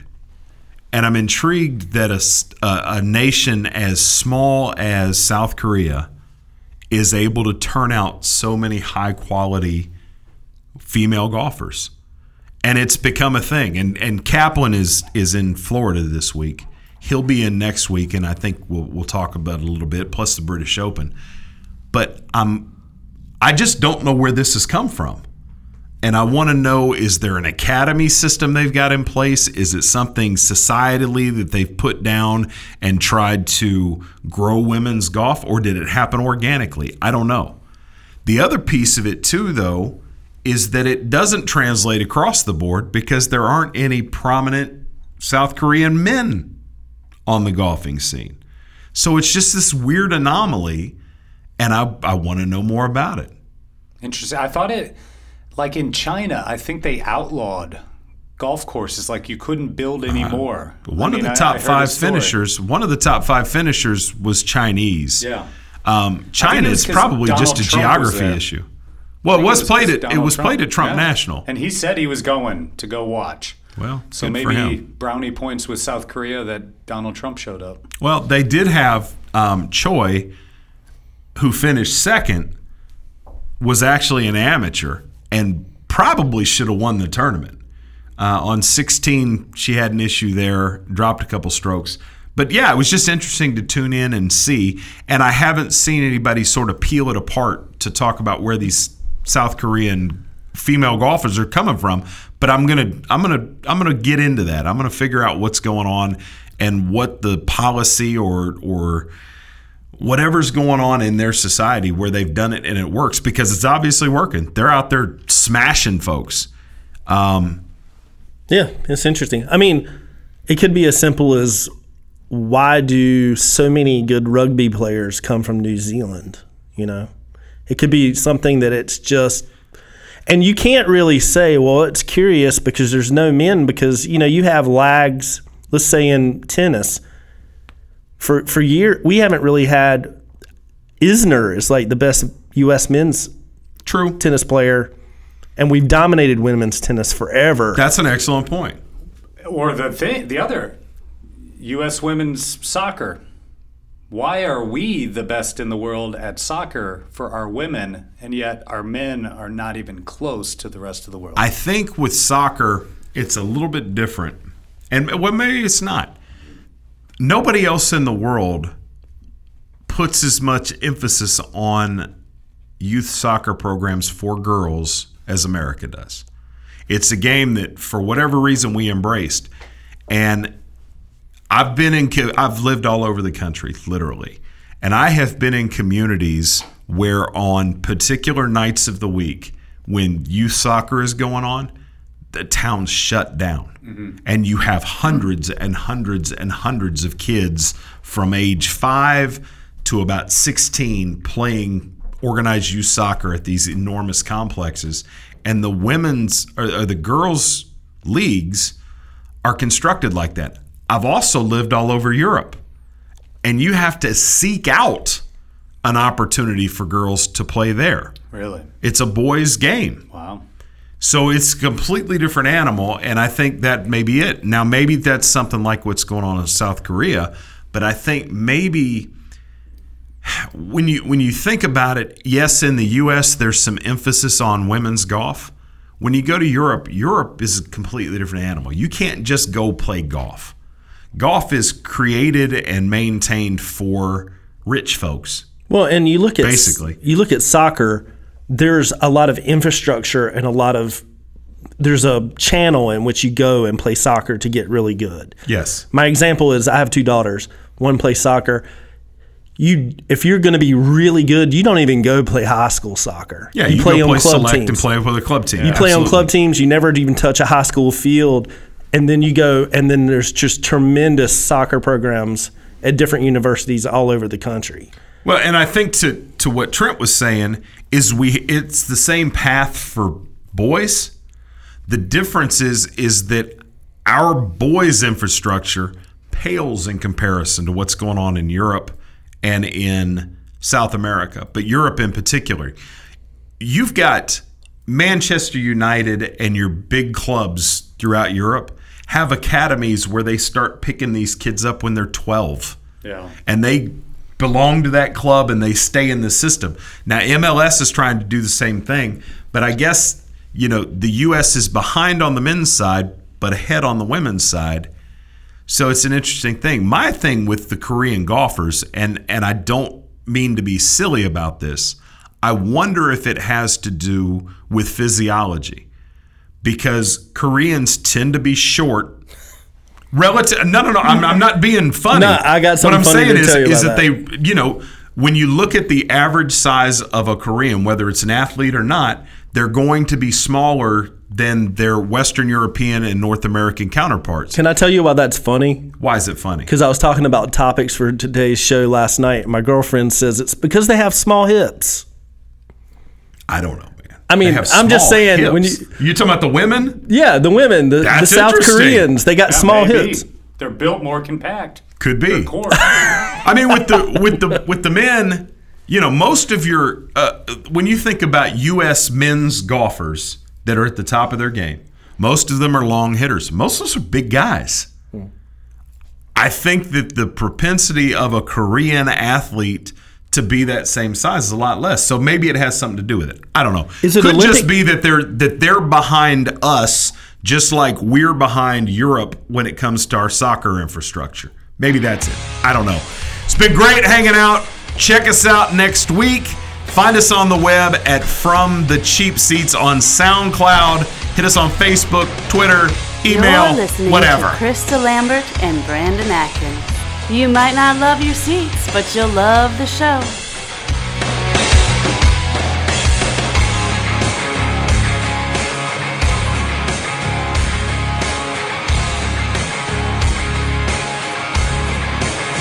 When I was just a tiny baby, I was stolen from my parents.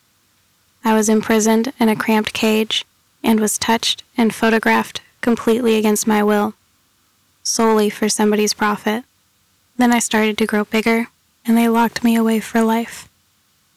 If you knew that was the life of a tiger cub, would you still pay to pet her?